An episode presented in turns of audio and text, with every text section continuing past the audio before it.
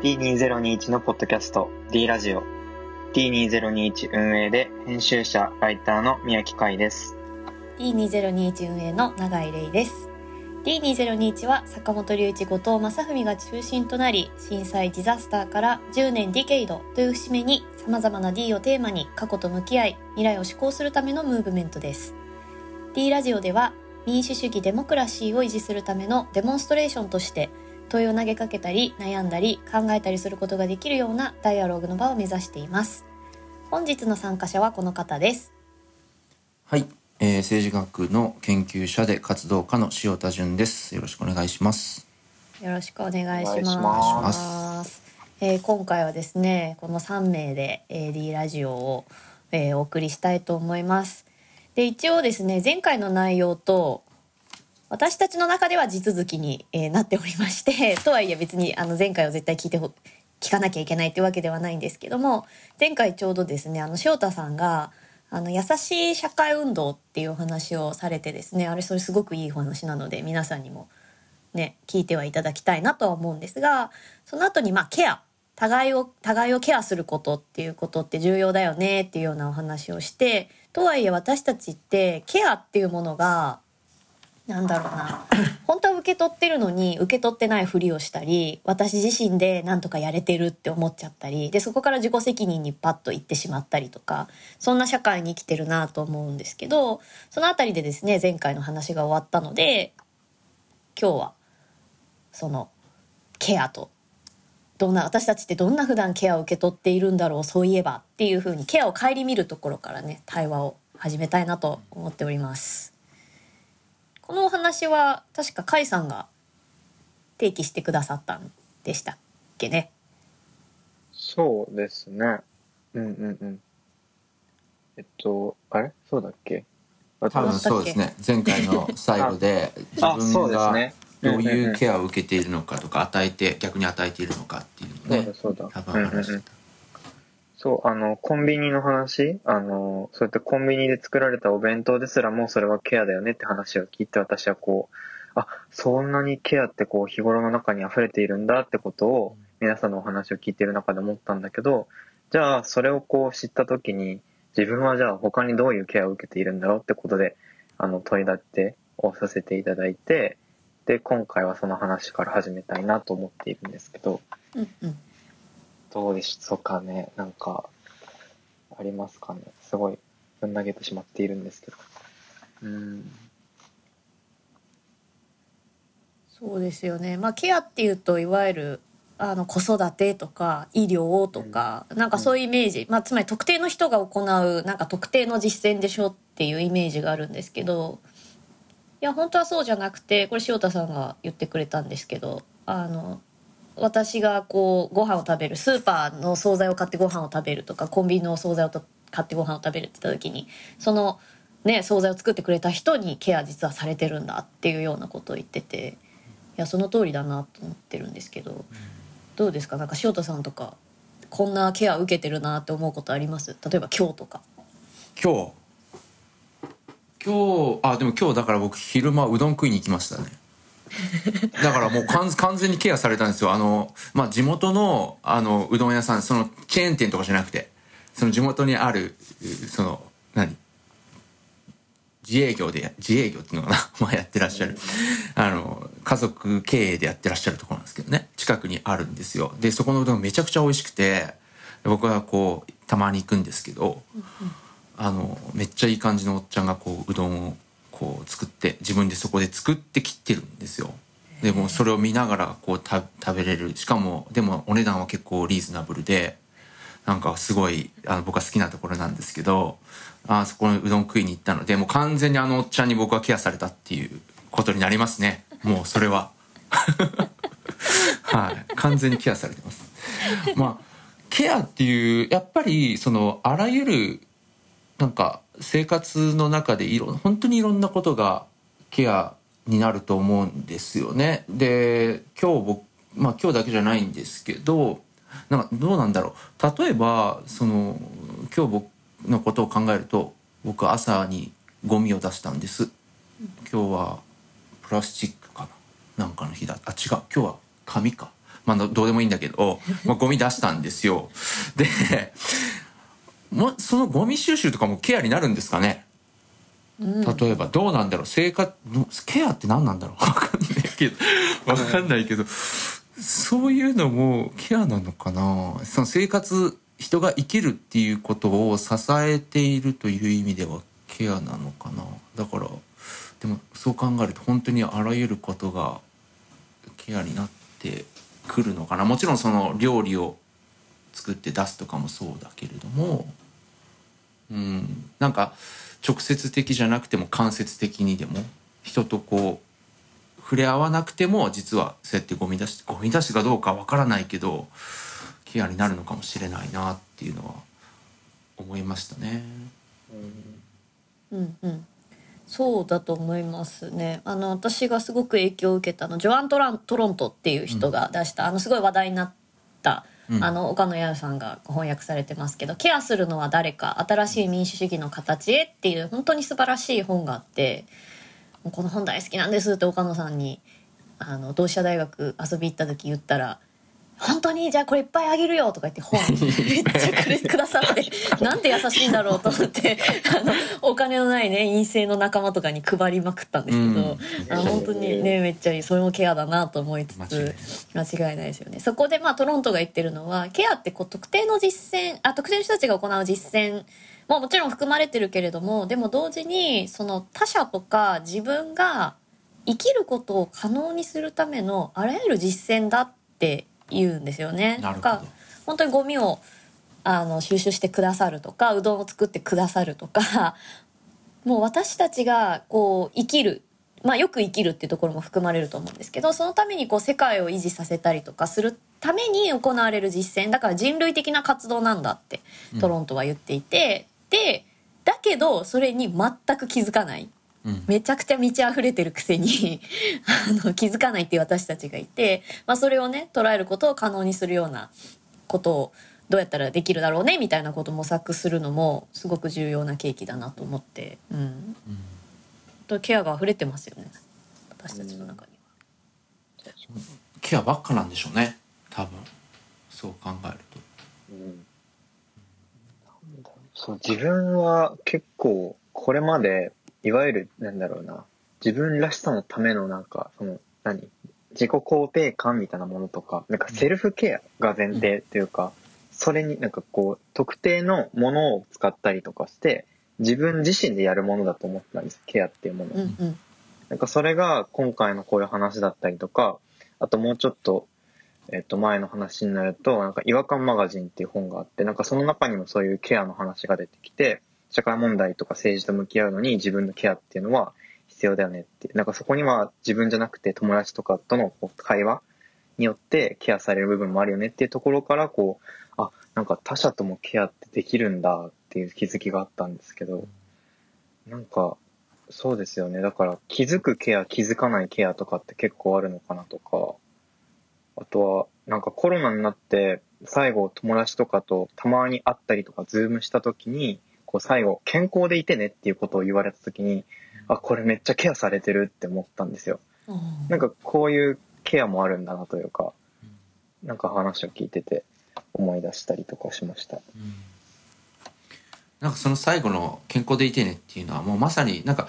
前回の話も少し出た出たと思うんですけれどもその気にかけるケアリングアバウトっていう、うん、まさにそれだと思うんですよね。あなたのことけあの気にかけてますよっていうことだなと思いましたね。でセルフケアってセルフケアって例えばどういう感じなんですかね？えー、なんか、ご自愛とか、やっぱコロナ禍だと特にそういうのが流行ったじゃないですけど、なんか、結局これって資本主義の中に取り込まれてる部分もあるとは思いつつ、例えばこう、美容、あの、うん、パックをするとか、なんか、ネイルをするとか、わからないけど、なんかそういうもので結構 SNS の中とか、自分の周りでは言われてたかなとかは思ったりします。なんか、お香とか、か観葉植物とかなんかそういうものかなと思うんですけど、うん、なるほど。どうセルフケアか。セルフなのかな。わかんないですね。でその塩田さんのその悩みポイントはどこなんですか？いやそっか。それセルフいやセルフなんだけど最終的にはセルフなのかもしれないけどこう紐解いていけばでもネイルとかって多分ネイルサロン行きますよね。あ自分でもするのかでも。そしたらセルフなのかな。わかんない。でも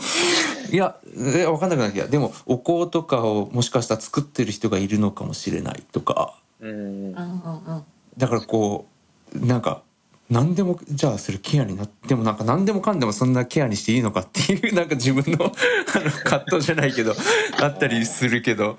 なんか分かんなくなってくるな。考えれば考えるほど分かんなくなってくるけど。うんうん。うん。そうですね。でもなんかさその最初に出たその例えばコンビニのお弁当っていうのもそれ買って食べる分にはほぼ一人でやってるまあ買ってっていうのは別にレジ行ったら人がいるかもしれないけどでもセルフレジで例えば買ったとしたらそこには自分しかいないわけですよね。うんうんでももしそれをが別にそのお弁当じゃなくてじゃあそのなんだろうお香とかを買って自分で炊くっていうのも多分行為としてはほぼ一緒っていうかだと思うのでなんかそれも結局よりよく、まあ、さっきあの永井さんが言ってくれたようななんだっけよりよく生きるためなんだっけえっとえっ、とよりよく生きるえっ、となんだっけ。すみません めっちゃ飲んでた。あよよりよく生きることを可能にするためのあらゆる実践。あそうですよね、そう考えるとやっぱケアかな。セルフケアもあれなんじゃないですかね。セルフじゃないかもしれない可能性ある。なんかうんそれすごい面白いな実際にはそれを誰かがどこかで作ってる何か人の手が加わらないとだってそこまでだってお香とか、まあ、あのマニキュアとかももちろんそれ作ってる人だけじゃなくてそれ運ぶ人もいるわけですよね。でまあもちろんそれ売る人もいる。そういうふうに考えたら結局セルフって何なんだろうみたいなことにはなってくるかもしれないかなっていうのは今なんか聞いててわかんない。まとまってないけど思いましたね。なんか。なんかあのセルフケアについて人と結構議論したことがあってで人によって捉え方が全然違ったのが面白くてセルフケアっていうのを私をケアするっていう自らをっ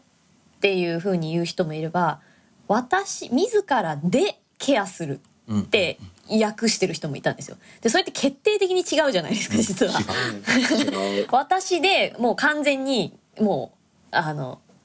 なんか治すみたいな。私がもう、私で完結して治すことをセルフケアって言ってる人がいてえ多分違くないってその時思ったんですよ、それじゃなくて多分自分に矢印を向けてあげるみたいなことが多分セルフケア今世に言われてるセルフケアうん。なんだろうけどでしかもそのセルフケア自体も塩田さんのおっしゃる通り私が私だけで可能じゃなくってそれはいろんなものによってセルフケアが可能になってるっていう観点が絶対必要だなっていうのは今お話聞いては本当その通りだと思ってて、で一方でなんかセルフケアを本当に自助っていう風にはいはい読み替えちゃう文脈があるしそういう風に利用されやすい言葉でもあって、ドキドキするんですよ。うん。そんなこと思い出しました。間違いないですね。確かにねなんかこう今のそのセルフケアまあその甲斐さんがさっきなんだっけ、えっとなんだっけしなんか資本主 義めっちゃ忘れるんだけど今日。眠いから。あのなんだっけあのそのセルフケアあごめんなさいどうぞ甲斐さん、うんあの消費？消費によって、そうそうそうそう。こ自分のそのマインドを保つっていうのはちょっと資本主義の波に飲み込まれすぎているのかなとは思ったりすることがあるっていう。そうそうそうう。んうん。そこですそこです。それが言いたくてそう。結局なんかそう思うとこう消費ってやっぱお金を買いお金を使って行うものじゃないですか。だからそのやっぱお金みたいなのが入ってくると貨幣が入ってくるとよりこうケアが不可視化されてしまうっていうか見えなくなって見えにくくなってしまうっていうのは多分あるんだろうなってっていうのは思うんですよね。だからそういう意味ではやっぱ資本主義っていうのはそういう、まあ、貨幣がやっぱり中心に位置してますのでお金が位置してますので、えー、やっぱりケアとはかなり相性の悪いものなんだろうなっていうのはその今の甲斐さんの話を聞いててすごいそれも思ったところですよね。だからなんか甲斐さんがそのそこに不快感を覚えるっていうのもなんかその辺なのかなっていうのはすごい感じましたね。なんかうん。本当はつながってるのにそのつながりをこう見えにくくさせてさせられてるっていうか、うん、うんそういうのがあるのかなとは思いましたね。うんうんうんうん、そうですね。本当その通りだと思いますね。うん、どうじゃあどうやって捉えていけたらいいですかね？セルフケアを。あセルフケアじゃないや、まあ、ケアとかセルフケアとか、うん、ケアのリレーとか。むそれが多分なんか前回甲斐さんがもう一つ立ててくれたそのどういうケアをじゃあ自分たち与えてるのかみたいな話ともつながってくるのかなとは思うんですけど、た例えば皆さんその最近与え与えたケアって何ですか？最近自分最近。わかんない。どうだろう。うん。これ難しいな。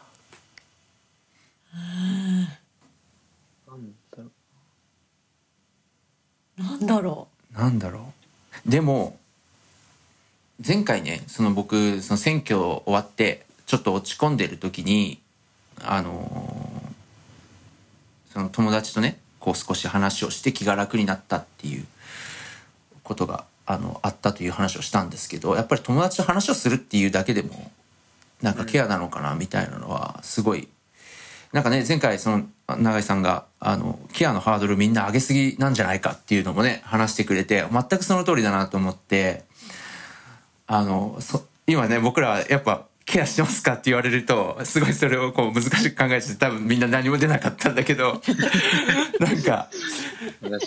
なんかやっぱそうそういうところあるんだなって今も思ったけどあのそうでもやっぱり普通に誰かと一緒にそれこそ話をしなくてもいいのかもしれない。もしかすると横になんかいてくれるだけでなんか気が楽になるっていうこともあるかもしれないし、うん、何もしなくてもそこにいるだけでケアっていうのありえるのかなそんなの。でも。ありえるかも。分かんないけど。うんそういうことはなんか思いましたね。うん。でもなんかそれはあるかもしれなくて。今回選挙期間にあの自分はユース団体を運営しててあの1年ぐらい経つんですけどでそれがあって選挙のなんか投票率上げるためのマーチとかがあってそれにも結構参加してたんですけどこう何人かに声をかけられてあの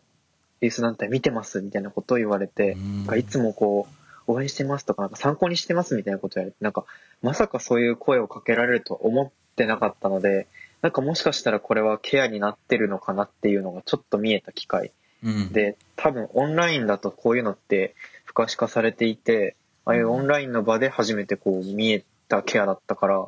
これはなんか、あ、良かったなっていうのは単純に思った体験だったんですけど、うん、それとかかな。なんか自分が気づかないうちにケアをこう、うん、与えてるってのはっていうことですね。うん。確かに。うん。そうだな。でもなんか確かに私なんだろうケア。でもなんかこのこれ実はあの聞いてる方はあれかもしれないですけどズームでつなぎながらズームでレコーディングしてるんですけど最初甲斐さんがなんか鼻が詰まってるみたいな話して 大丈夫ですかみたいな話したのはなんかケアケアって言っていいかな？ケアいやケアですね。 caring about はした気がする。なんか甲斐さん大丈夫かな？みたいな塩田さん眠いっすか？みたいな。もうそ本当そうですよね。ああ面白いなそれ。そんぐらいハードル下げたいですね。いや間違いない。そうですね。いやだから最近僕あのごめんなさい。まだ全部読めてないけど今永井さんの本読んでて。もうか完全にケアですね。完全にケア。やっぱさこうなんていうんですかね。あの学術書み学術書じゃないですよね。だって永井さんあの水中の中の哲学者。水中の哲学者たち。ごめんなさい。水中中が2つ入って水中の哲学者たち。ごめんなさい。ちょっと今カットしてくださいそう永井さんの「その水中の哲学者たち」っていう本をね最近読んでるんだけどもすごいこうなんて言うんですかねあの、まあ、文章がうまいっていうところもあるのかもしれないんですけどもうすごいぐーっと引き込まれる本なんですよこれ皆さん聞いてらっしゃる方もぜひね読んでもらいたいんだけど本当にぐっと引き込まれる本の中に。だからそういう意味ではそのやっぱり現実社会って辛いことばばっかの時もあって でもすごい電車の中とかで読んでたらそこがこう自分の空間になっていくっていうかそういう感覚が僕はあるんですよねあの本を読んでいて。そういう意味ではすごいこうある意味こうケアなのかなっていうのは思いますよね。だからあのさっきの甲斐さんの話でもそうなのかもしれないけれどもこう外に発信する何かを発信するっていうのはあ誰かをこうケアするっていうことにつながる可能性って大いにあるなっていうのは思うんですね。まあ、ただ一方でもちろん外に何かを発信することによって誰かを傷つけてしまうっていうこともあるとは思うんですけれどもでもそういうふうにこう自分が知らないところでわからないところで誰かをケアしているっていうのはあるんだろうなっていうのはすごいなんかお二人の活動とか話とか聞いてて思いましたね。うんうんうんなんかエンパワーメントよりももう少しささやかなんですけどでもすごく決定的っていうかな感じがするんですよね、うん、ケアって、うん、なんかうまく言葉にできないですけどなんか誰かがこうがなんかしてるっていうのを見た時によし私もやるぞみたいななんかそういうパワーをもらうぞみたいなほどじゃそういう力はね自分自身が例えばすごく疲れててそれは分かんないんだけどでもあこの人がこの人してるっていうことが嬉しい。なんかわかんないけどこれで今日も生きられるみたいな。ささやかなんだけどっていうような、うん、本当生を可能にしてる生きるを可能にしてくれる実践ってケアのね定義。本当に秀逸だなと思いますね。うん、うん、そうですね。なんかそれがいいですよね。なんかこうガツガツ来られるなわかんない。これも感覚的なところなんですけどガツガツ来られるとやっぱ引いちゃうところもあったりしてわかんない、そのエンパワーメントとケアっていうそのねあの非常にこう印象的な話をしてるんですけれどもでもその今言ってくださったところはすごいよくわかるっていうかね。うん、ありますね。ああ確かに。いやだしなんだろう。自分ももちろんそのエンパワーメント的な気持ちになる時ってすごいあると思うし、うんうん、あるあるだからこう特に選挙期間とかはそういう曲ばっかり聴いてなんかこう、オラみたいな気持ちでやってたんですけど、やっぱりそれが抜けると、やっぱこう、空、なんか風船がこうしぼんでいくようにこう、シューってなってしまうし、うん、でも、やらなきゃいけないものは確かに目の前にあったりとかする時に、やっぱりケアって必要かなと思っていて、なんか今思ったとやっぱ音楽とかってそういう結びつきってあったりするのかなとか、うん、声、声とか、結構親和性が高いのかなとかも思ったし、なんか、自分は結構韓国のあの音楽が好きなんですけど、今結構話題の BTS とかっていうのも割とそのケアの側面がかなりヒットしているというか、一昔前ってやっぱりこう、なんて言うんだろう、らしさ。それこそなんかこう、トキシックマスキュリニティのような、なんかこうガツガツした部分を求められていたりとか、そういうらしさによる、こう固定観念のガツガツ性みたいなのがあったと思うんだけど、なんかそこからケアの部分に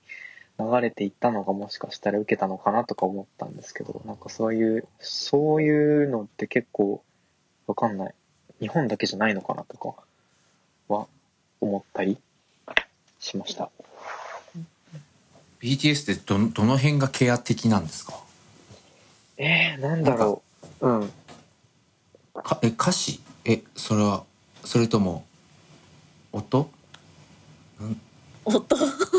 て俺ごめんなさい。本当に音楽全然ダメな人じゃんみたいな。音って分かんないけど。どの辺にケア的要素かん感じる感じます？そうですね。てかその、うんうん、さっき言った人昔前っていうか、うんうんうん、の音楽との決定的な違いってどこにそうですね、ね、なんか日本の邦楽を否定するわけじゃないんですけど、やっぱりこの比較しても、その男女とか指数的な恋愛とか、なんか、こいつには勝つ、こいつには絶対負けない、みたいな歌詞がもうないなくって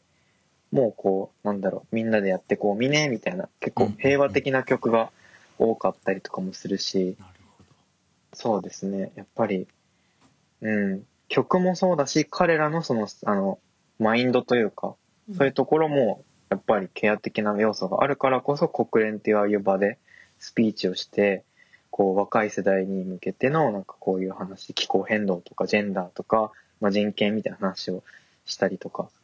でそこがファンと一緒にここまでやってきたしこうファンと一緒にやっていくからこうお互いこうケアし合ってみたいなことをなんか多分言っていたりとかやっていたりするのかなみたいなのは見てて。感じました。うん。すごいでもこれ私個人なんで他の方がもそうとは思っているかわからないんですけど。うんうん。なるほど。なんですよね。まあこれちょっと面白いです。まあこれごっちさんいた方がもっと面白いかもしれないけど 音音楽とケアね。まあこれまた次次次。次。わかんない。ごっちさんがあの来れるようになったらななるかもしれないですけど。でもそうですよね。音楽もやっぱり一つのケアっていうのは絶対ありえますよね。うんうん。ああなるほどな。そうか。ね、あとはなんかそのセルフケアっていうのであのもうね私も実は BTS めっちゃ好きなんですよ私めちゃくちゃ好きなんです本当は。本当はってあれだけど本当？は別に。隠してるわけじゃない。ですけどめっちゃ好き。めっちゃ好きですっていうね。急に告白。まあそれはともかくなんかそのセルフケア産業みたいなものがあるっていうのを武田ダニエルさんっていう方いらっしゃるじゃないですか。うん。あのはいその方がですねあのツイッターであの面白い記事をシェアしてて私読んだ、まあ、英語だったんですけどセルフケアってもともとはあの公民権運動が盛んだったアメリカでブラックパンサー党が広めたっていう記事なんですよね。へそれめそうなんだと思ってあの、ね、セルフ産業の起源って60年代から70年代にかけて全米の貧困地域で起こったブラックパワー運動に深く関わっているんですって。えへえすごいえなんでって思うじゃないですか。なんかそれはどういうことかっていうとなんか自分自身をケアすることは必要でそれは日常的な革命的な実践なんだっていうふうにブラックパンサー党たちは主張してたんらしいんですよ。でなんかそれすごい面白いなと思ってえうんでセルフケアがやっぱりコミュニティ形成の基礎なんだっていうのもやっぱり言うわけですよ。でどうしてもセルフケアってさっきの資本主義の話に戻るとこう大部分はこう美容分野にこう割と吸収されちゃって泡風呂入ろうよみたいな。うんまあそれももちろんセルフケアになりうるんですけどでじゃあ泡風呂のなんかキット売ろうみたいななんかでそれ買いましょうみたいな。うんでもしくはそのインスタとかで「泡風呂です」みたいな。ちょっとわかんない。そんな人いるかわかんないちょっと想像で喋ってすいません。まあでもなんかそういういそういそう。いそうなんかそういううん。消費されちゃうみたいなのがある中で、本当はすっごいこうもっと革命的なんだみたいな。うん。本当すごいことなんだぞっていう資本主義に取り込まれない形でのセルフケアっていうのがあるんだっていうの。あのこれ記事あのスポあのあれ貼っておきますけれどもあのリスナーの皆さんのように。あのそれ読んでまああのそれ以上のことあんまり詳しくはあの調べきれてはないんですけどあすごい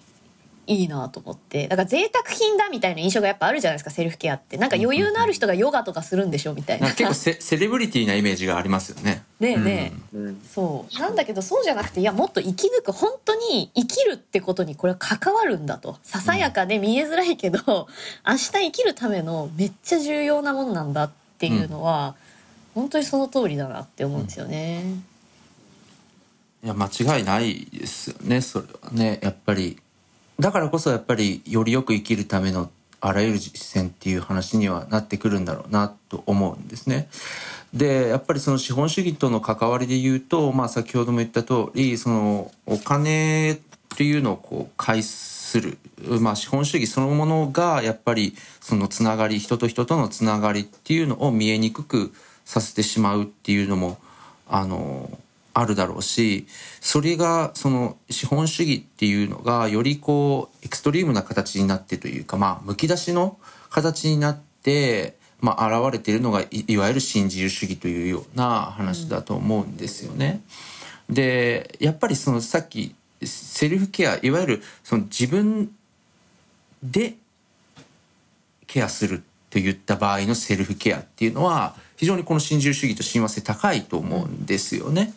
でやっぱりそれはまあ前回の僕の少し問いにを入れたいと思うんですけれどもそことその自己責任っていうまあ新自由主義はねよく自己責任を押し付けるものだってよく言われますけれどもやっぱりその社会の中でこうあらゆる行動が全て自己の責任になってしまうっていうようなこう状況の中でケアさえも自分でやれという、うん、でもさっきのブラックパンサー党の話で、えー、それはいやそういうものではなくてコミュニティ形成にとってすごい重要なものなんだっていうところは僕すごい大事だと思うんですよね。そしてそれがあるからこそだから人と関わるからこそ多分セルフ自分私をケアできるってことですね。うん、セルフケアが成り立ってくるっていうことなんだと思うんですよね。そういう意味で言えばやっぱり、えーまあ、ブラックパンサー党が言ってた通りそして多分あの永井さんもね前回の最後の方に言ってたと思うんですけれどもケアっていうもの自体がやっぱり新自由主義ネオリベにやっぱりこうするそういう実践なんだっていう、うん、それはその通りなんだろうなっていうのは思うんですよね。でなんかこうでも今の日本社会もそうだけれどもやっぱしんどいって言えないってすごい僕なんていうんですかねケアにとっても深刻な状況だと思うしもちろんその個人それ人それぞれその個人にとっても深刻な状況だと思うんですね。やっぱりこのしんどいってまあ、言える状況がある環境があるっていうことはある種こうケアにとってはすごい重要なところだと思うんですね。それを契機にしてやっぱり人とつながり合うことができるそういう可能性が生まれてくるっていうことだと思うんですよね。だからまあ僕は今日やさなんか寒そうにしてると永井さんが「寒いんですか?」って言ってくれるとか「いや僕は寒いんです」みたいなそしたら「あの暖房つけたらいいじゃないですか」って先ほど言われたんですけど まあまあまさしくそういうことだと思うんですよ。で でなんかそういうあの自分が今問題抱えてますっていうふうにこう言えるっていう状況っていうのはやっぱりすごい大事なんだけれども一方で新自由主義っていうのは自己責任っていうものに全てをこう押し込めてしまうことによってそういう環境を潰してしまう。うだからやっぱりそれに対抗するためにはやっぱり積極的にみんなでケアし合うっていう実践がねどんどん広がってあのいかないといけないしまあ、優しい社会運動についても無理やりつなげるとそういう意味ではやっぱり優しい社会運動っていうのをどんどん増やしていかないといけないと思うし、まあ、もう少し社会運動じゃなくてもまあケアっていうことを優しいというふうに言い換えるのであればやっぱり優しい空間みたいなのね優しい場っていうのをどんどんこう社会の中で積極的にこう生み出していかないといけないなっていうのはそれが人とつながり合うことでもあるんですよね。でコミュニティっていうのはやっぱり形成していくやっぱり新自由主義っていうのは個人化させていくっていう力が働きますので、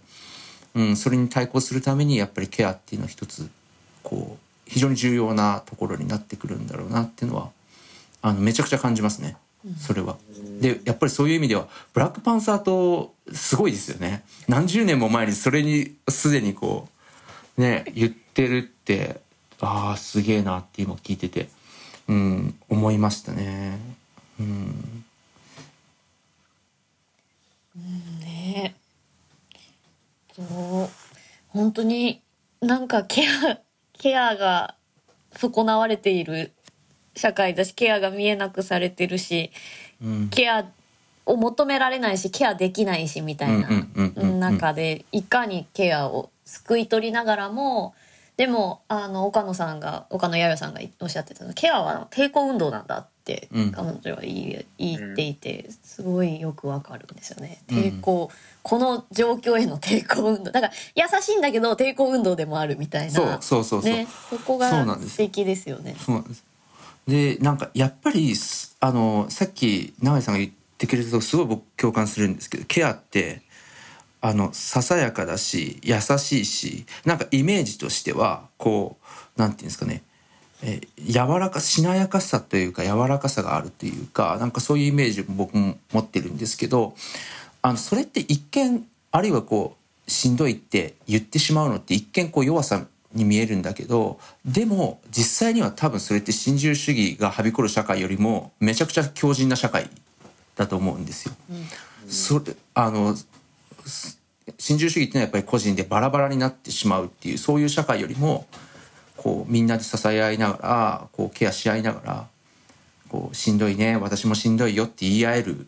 であなたがしんどい時には私も助けるし私がしんどい時はあなたが助けてくださいってこういう関係を築けるっていうなんかうんそういう社会の方が絶対強い。社会として強い。それはやっぱり道徳的にそっちの方がいいんだっていうことももそうですけれども同時にやっぱり現実的なことを考えても多分そっちの方がね社会として強いんだろうなっていうのは特にこのコロナの中とかでやっぱりよくより思いますよね。なんかね。うん、こんまあ病院とかが必要になってとかねよく言われますけど公的医療とかね。そういう話を聞くとさらにそういうふうに思い思うというかね。うん。かなっていう。うん。すごく面白いです。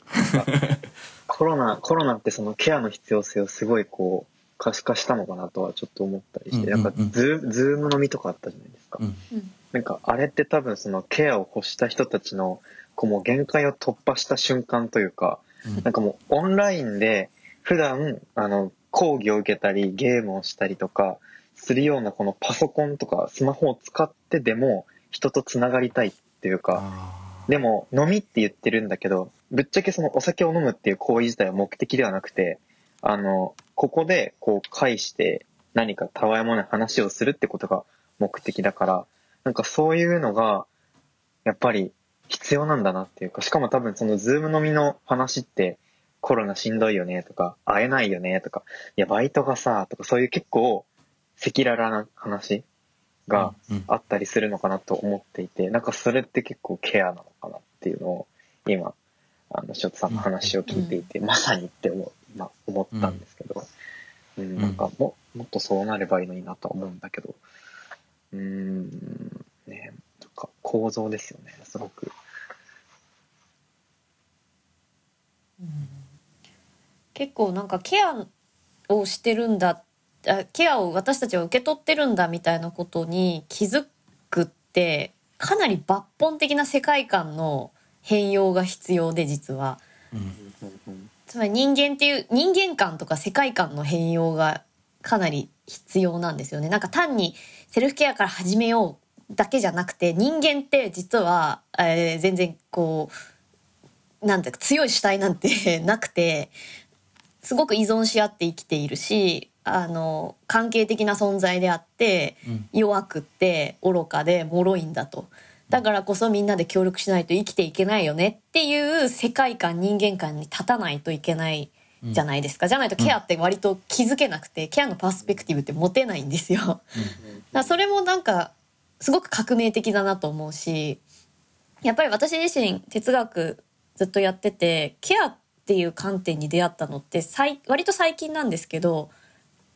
衝撃的だったんですよね。うん、いやなんかこれすごいベタに聞こえるんですよケアって。うん愛とか共感とか人間一人じゃ生きられないよねってすごく空想に聞こえて何当たり前のこといい子なこと言ってんのって、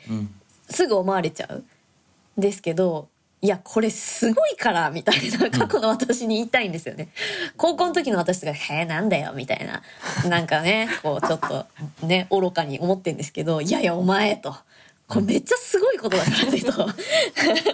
本当思うんですよ。それはやっぱ哲学ってすごく強い主体とか理性とか、うん、あすごくまあ尊重するというかそれを規定しなんかそういう人間観からやっぱ派生していくわけですよね。まあ古代ギリシャの人間観が割と気にしてるんですけど、うん、なんかそうじゃないぞっていうところを変えるのってかなり大きなことなんだろうなとは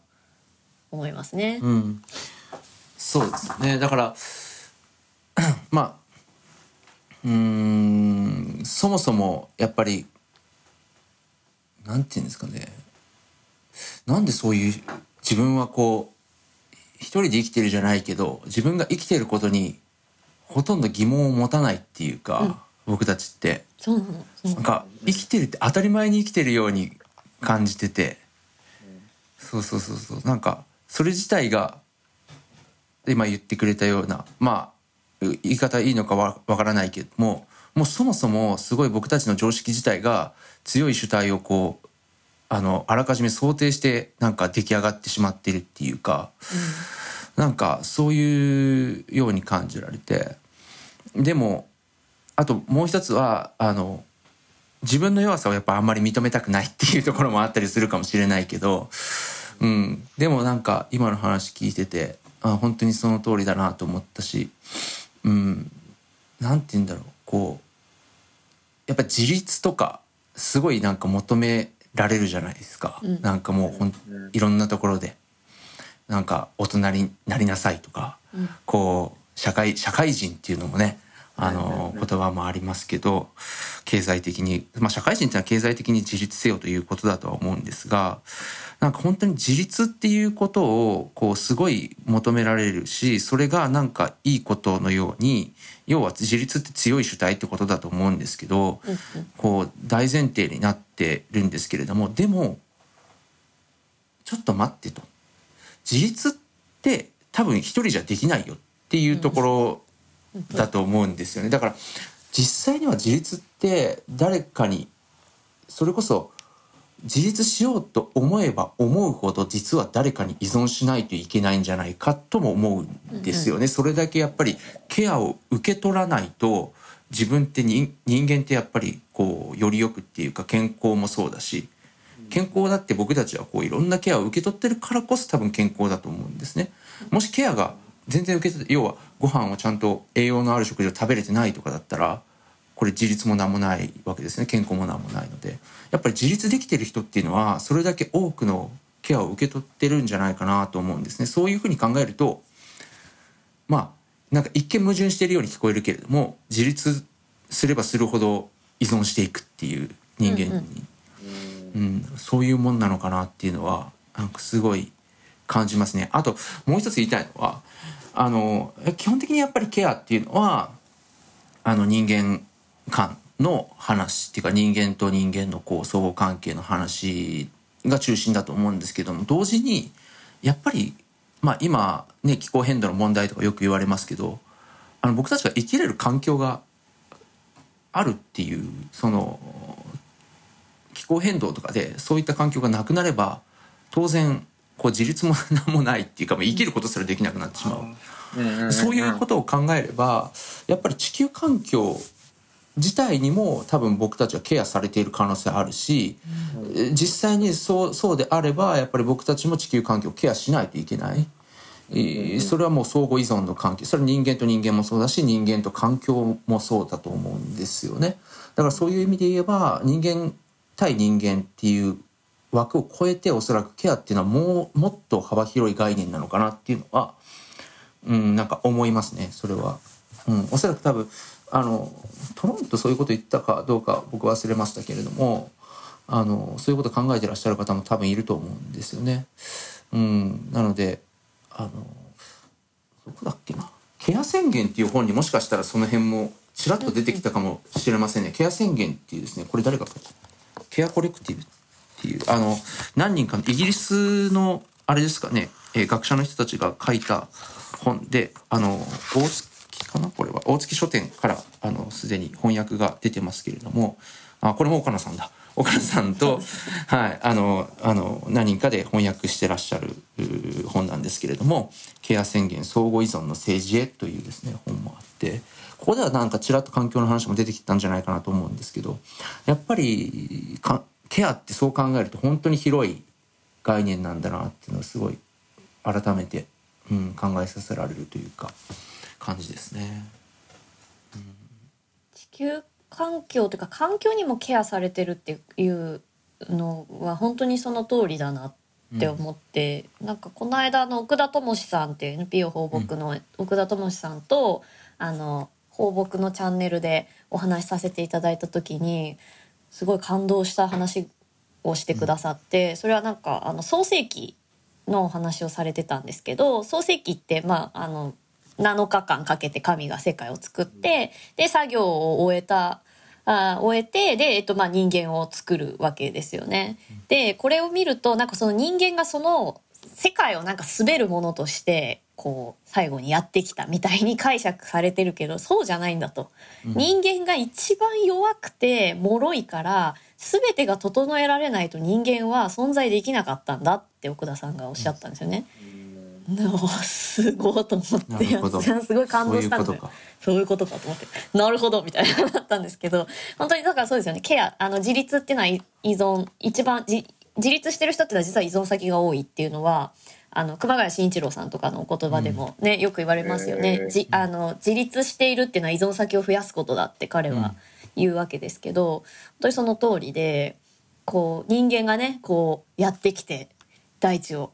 なんか統一するぞとかそういうわけではなくて全てが整えられて水があり空気があり環境があり動物がいてそこで初めてようやくケアされて、うん、つまり生を可能にさせる。仕方で全てが整えられてようやく存在できる脆い存在なんだっていうのは本当にその通りなのにそれを忘れるっていう。うんなんかだからなんかすごいだんだん不思議になってきたのってあれなんで私たちってこんなになんか自分が一人でやっていけてるって思っちゃってんのって、うん、なんか逆にそれが不思議になってきちゃいました、自己責任とかもそうだし自立とかなんでこんな私たち好きなんだっけって、うん、そうですね、うん。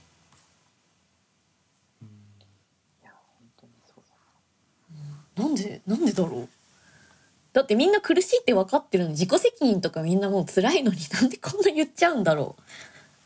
そうですかね。あの やっぱりうんとそうしないとやっぱりなんか自己をこうなかなか保つのが難しいっていうか生きてそれも多分生きていく術なんだと思うんですよね。ある種この資本主義とか新自由主義社会の中で自分は頑張ってる。自分はここまで頑張ってきたっていうなんかその自分の頑張りっていうのをこう自分自身で認めてで全て自分の力なんだって思うことがもう多分それはケアとはまた違うその新自由主義とか資本主義社会の生き抜き方なんかサバイバル術なのかなっていうのも思うんですよね。うん、だからなんかでもおそらくそれやってるとこうなんて言うんだろうまあ行き着く先は過労死であるか何なのかわかんないけどうん孤立して、えー、まあ本当にむしろ自分の首を絞めている可能性もあるんだけれどもとりあえずその場しのぎで生きていくっていうまさにそれももしかしたらこう使い方は違うかもしれないけれどもマルクスが昔言ったように大洪水を我がなき後に来たれじゃないけどあのできるだけこう危機を先送り先送りしていくっていうかでもそれって多分行き着く先はおそらく地獄でしかないっていうかね。もう生きてる時も地獄かもしれないけれども、うん、なんかこうもっとみんなある種こう楽に生きれますよっていう 多分ねあのみんなで助け合ったらもっと楽に生きれるかもしれないのに、うん、どうしてもこうマインド自体がこうそれがある種の新自由主義とか資本主義の一つの機能だっていう話もあのもちろんあるわけですけれどもやっぱ人間の考え方っていうかねその新自由主義的な理性って言ったりもしますけれどもそういうふうにこうマインドをこう変えてしまうっていうこともやっぱりあのあるのかなっていうのは思いますね。やっぱり資本主義新自由主義の中で生きてるとその経済的価値だけがどうしてもこう最高の価値になってしまってこう自分が経済的価値がなくなってしまうと生きてる価値すらなないんじゃないかっていうふうにもう自分自身で思ってしまうっていうかね。なんかそういうところがあるんだろうそういう社会なんだろうなって思うけどでも人間の価値なんて無数にあるっていうか、うん、なんかねだからそういうのをこうちゃんとなんだろうね。でも認め認められるようになればでも僕たちも結局はやっぱり多かれ少なかれ自立とかそういうのをね自助とかをやっぱり求めちゃうところもあるけど積極的にそういうのはこう下ろしていきたいなっていうのは僕はまず自分から下ろすっていう思いまあやっちゃう時もあるけど なんか難しいですよね。だからどうしてもでもやっぱなんていうそのなんていうんだろう次女じゃないけどこう仕事でこうガーッとやらないといけない時もあったりとかすると思うしなんかその辺はどうしてもなんか避けられないところもあるかもしれないけどでもなんか例えばこうなんだろううんちょっとこうなんななんだろうな例えばちょっとこう人間的にというかそのよく遅刻してくるとか寝坊が多いとかいう人ってたまにいると思うんだけど、もうそんなのどうだどうでもいいっていうかあの大したことじゃないわけですよ別に。ね多分なんかすごいこう待たされてイライラするなみたいなのあるかもしんないけどでも別になんかね。多分あそうだからその生きてるだけで十分だっていうことを多分みんな認識しした方がいいんじゃないかなって僕はすごい思う。なんか遅刻しようが何しようがさもう生きてくれてるだけで十分だよってなんか言い合えるかどうかみたいなところってあるかなってすごい僕もまた今日もまた夜遅いので適当なことばっかり言ってますけど。いやいやいやいや。すいません。なんかでもそれってなんか大事かななんか生きてるだけでも十分ですっていうか。うん。それはあるなっていうのは思いますよねなんかそういうのを広げていきたいなって思う。でも。うん、ですね。いや本当そうだよな。なんか全然具体例しか思いつかなくてなんかこう、うまくまとめられてないんですけど本当にまさにそうだなというかだから時間の制約とかなんか決まり事っていうものにいかにこうからいかに距離を取るかそのそれも都合よくですけど、もちろんそれをこう必要以上っていうか必要な時はそれをしなければいけない時もあるかもしれないけどそうじゃない時って多分結構無数にあると思っていて私もこのオフオフというかの期間とかがあった時になんか友人何人かと食事に行ったんですけどもう全員遅刻したんですよ。あの あの11時にじゃあここねって言って分かりました。現地集合がいいですねって言って現地集合にしたらなんか全員5分とか15分刻みで遅刻してきて、で、私もそれぐらい遅刻してきたんだけど、でもなんかみんなニヤニヤしながら登場して、なんか普段の話に入っていくっていうこの流れが、個人的にはすごい好きだったし、なんかこの時間を気にしないむしろ、遅れてるんだけど、むしろその時間の軸にとらわれないで、こう生活というか、その時間を過ごすことだけできたから、結構それって幸せだなとか思ったし、うん、なんかそうですよね。むしろそういう気をつけてねとか、なんか大丈夫とか、タクシー使うの？ああ、まあそれでもいいんじゃない？みたいな、なんかそのなんとなくのその、緩やかな連帯じゃないけど、うん、なんかそういうのっていいなと思ったし、うん、なんだろうな。あとはこう辛いとかしんどいとかっていう時に、こう代替案でこれしたらいいんじゃないとかっていうのがあるのも、またなんかこうコミュニティとして、なんかこう、ケアがあるから良いなと、なんて言うんでしょうかね。だから、自分一人だと潰れてしまうことって結構あると思うけど、うん、なんかそれがなされないというか、話を聞いてもらうことで、こう、気持ちが落ち着く時もあるし、なんかそういう代替案を聞くことで、あ、意外と自分が悩んでたことって簡単だったのかもしれないっていうことにもなりうるから、なんかそれってすごいいいなと思うし、なんかそこまで難しく考える必要もないのかなというか、もっと軽率に、なんか前回もそういう話があったかもしれないけど、っていうのはあるのかなとは思ったりしたんですよね。うん。うん、軽率なケアっていいですね。そうですね。めちゃくちゃいいと思う。うん。ね。D のね、定例とか、マジでみんな遅刻してくるっていうか全然いない。いつもねごっごっちさんとそれ言っていいの？言っていい言っていいと思う。ごっちさんとかカイさんとキムくんとジロさんで「みんな来ないね」とか言ってなんかつないでなんか、うん、でも「でおい」とか言うけどまあ別にそれでなんかでも生きててよかったねみたいな感じでやってるから、うん、なんかそれはすごい心地いいし、うん、うん、それもケアって言っていいなって思いますよね。なんかケアを本当ひ広げたいしハードル下げたいし、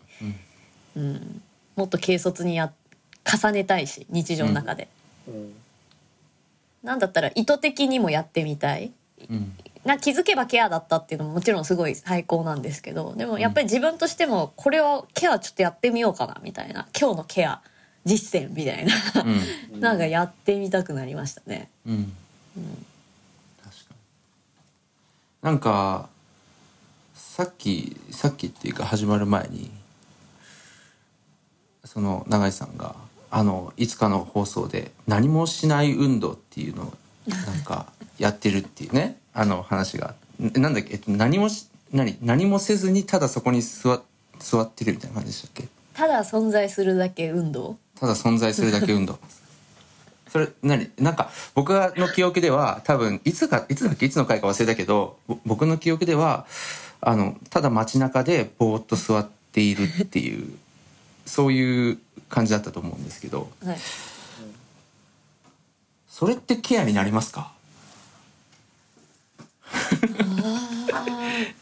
それってな何でしょう？ごめんめっちゃ適当に話してますけどそれいや何でもかんでもケアにするのよくないかな分かんないけどでもうん何もしないって誰かのケアになるのかな。何もしないってな何もしないって何なんだろう。でもなんか全然わかんないですけど僕はねその話を聞いた時に何もしないんですっていう聞いた時に何もしなくていいんだって思ったんですよ。ああまあもしかすると例えば朝から晩までずっとそこに本当に座ってるだけの人がいたとしてで僕が朝仕事に行く時にその人は座ってんな何もしてねえなと思ってで帰ってきた時にえまだ座ってるけどまだ何もしてないみたいな。でもそれを見た時に多分僕はめっちゃいいなって思う思うと思うんですよ。めっちゃいいなっていうのはその羨ましいとかじゃなくて、その存在がめっちゃいいな多分なんか思う気がして。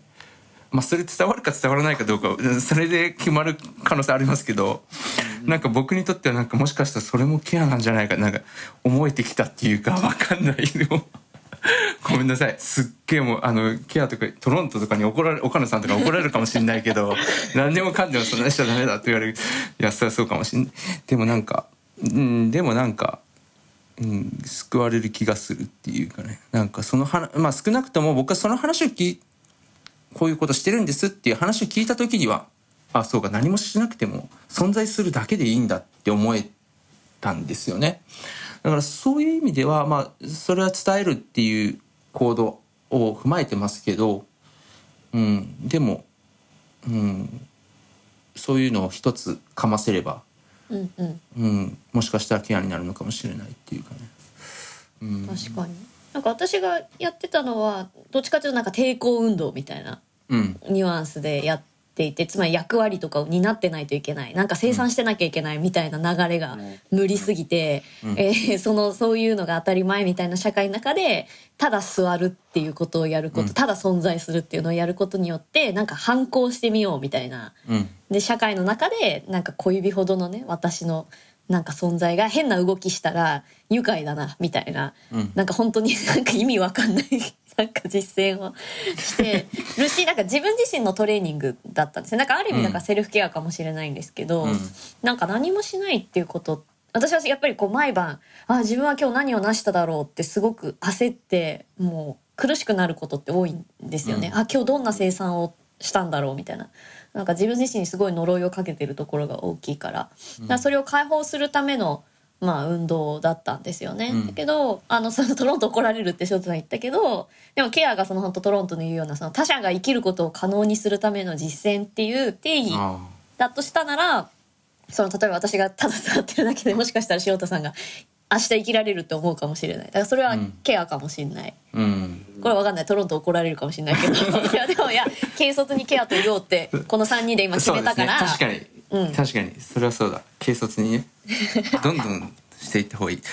うん。そうですよね。なんてことを言ってたらもう1時間過ぎちゃって 過ぎちゃってきましたけれども、えー、と D はですねいつもトイレ始まりトイレ終わるという一応コンセプトでやっておりますが別に縛られなくてもいいですがなんかこの話を通して今日の話をね通して こんなこと新たに浮かんだなみたいなあったらなんか甲斐さんとかどうですか？そうですね。いや、もう今回すごいこう、二人の意見を聞きながら、ケアって本当何なんだろうって、どうしようっていう感じで今、すごく混乱してるんですけど、どうしよう、問いすらも立たないかもしれないんですけど、えー、なんだろう。そう混乱混乱ポイントはやっぱケア、え全部ケアじゃんみたいにそうなんですよね。全部ケアじゃんだし、永井さんの何もしない運動ですらもケアなんだとしたらもう、もうなんか、全てケアじゃんっていう話なんだろうみたいな。逆にケアじゃないものって何なんだろうとか、うんううんん。あとはなんだろうな、あ、そうだな。ケア、どうなんでしょうかね。あなたにとってケアって何ですか？は、うん。前回の被らないですか？全然かぶってもいいでしょでも新しい問いだと思います。うんうんうん。かな。うんうん。ですかね。塩田さんはどうですか？そうですね。あのーもちろんそのケアされてない人もいると思うしあすケアさされケアをお受け取ていない人はいないと思うんですね。みんな受け取っていると思うし、一方で多かれ少なかれおそらく今の話だと何がしかの形でケアを与えている可能性もまあこれは可能性ですけれどもみんなその可能性があるっていう。ただえっと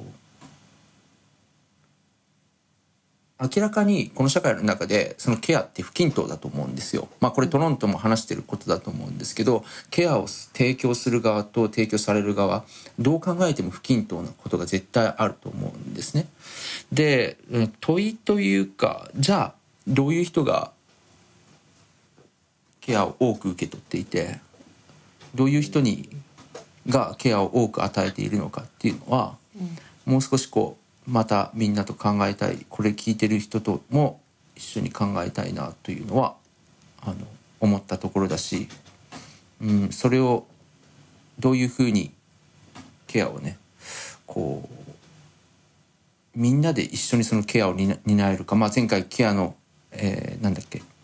リレーうん。ですね、ケアのリレーっていう言葉が出てきましたけれどもじゃあそのケアのリレーっていうのを実現するためにどうしたらいいのかっていうのはまあ今日若干ヒントになりそうなところは出てきたと思うんですけどね。ケアを軽率にケアするっていう。すげえめっちゃいいなと思ったけど俺、うん、なんかそういうのもなヒントになりそうな気はしますけども、うんうんう、ん、なんかそういうのをまた考えてみたいなと思いましたね。めっちゃいい。受け取ったケアをどうしているかっていう。ああそうです問いね。とかかな。うんいいですね。うんうんうん。えーなんか私も言いたくなっちゃって言っていいですか？ごめんなさい。時間めっちゃえてください。あれなんですけどこれ結構なんか前々から割ともやもや考えてるんですけどなんかそのケアケアじゃないや。えっと人って一人じゃ生きられないし依存依存的な関係的な存在なんだと。自立っていうものは本来はまあフィクションであってうんなんていうかこうそんな関係性の中に私たちは編み込まれ埋め込まれて生きてるよねっていうのは完全に同意しつつも同時に私はこの1回しかないこの生この人生かけがえのない私のこの人生かけがえないってそれ大事って意味じゃなくて あのこう1回しかないこの人生の中でうん何かを成し遂げたいとか、うん。決定的な誰かにとっての私でありたいみたいな欲望御しがたい欲望って割と誰にでもあると思うんですよ。うん。それはなんかそのななんで私たちってこんなに自立が好きなんだろうみたいな。なんでこんなに強い主体が好きなんだろうとかなんでこんなに理性的に物事を決められるとか私で決断したみたいな手応えが欲しいんだろうっていう問いにつながるんですけど、うん。なんかその依存的な関係で私はなんだろうな他者なくしてはさす生きられないんだけどでも同時に私は私でこの人生を決めたいし何かを成し遂げたいと思ってしまうっていうその欲望とどう付き合っていく多分その欲望を消すってこと自体は不健全だと思うんですよ。うんなんかいや依存してるけどでもあの だけど私は私で何かを決められるし自立したいってどうしても思うしうん成し遂げたいって思うし私がそれをやったって思いたいっていう、まあ、ある種の呪いですよね。それをなんかどう両立させたりバランスを取ったりしていけばいいんだろうみたいなのがうん。あーでもうまく言葉にならなかった。なんか謎なんですよね。うんなんかそこをねちょっとごめんなさい。うまく言葉にならなかったけどなんか考えたいな。まあだから自立と依存のバランスって言っていいのかな。みたいなものをね、うん。ちょっと考えたいなって思ったし自立の欲望みたいなものがなんかどっから来てんだろうみたいなところもすごい知りたい。探求したい。って思いました。すいません。いや面白いですね。間違いないですねそれは。確かに。なんていや喋ってるとあと3時間ぐらい喋れちゃって朝が来ちゃうから終わろうと思うんですけど、えっと、最後にですねこれを、えー言わせてください、えー D202 アクションを続けていくためにホームページにてドネーションページを新たに開設しました、えーこれまでメンバーの持ち出しなどで運営を行ってきましたがより多く皆様との対話の場を設けるべくその資金を募りたいと思います。どうぞよろしくお願いします。はいということで、え3人の対話でした。こっちさんはねちょっとあのツアー中なのでちょっとお忙しく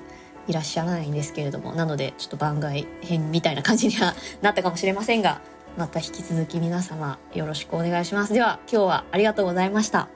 りがとうございました。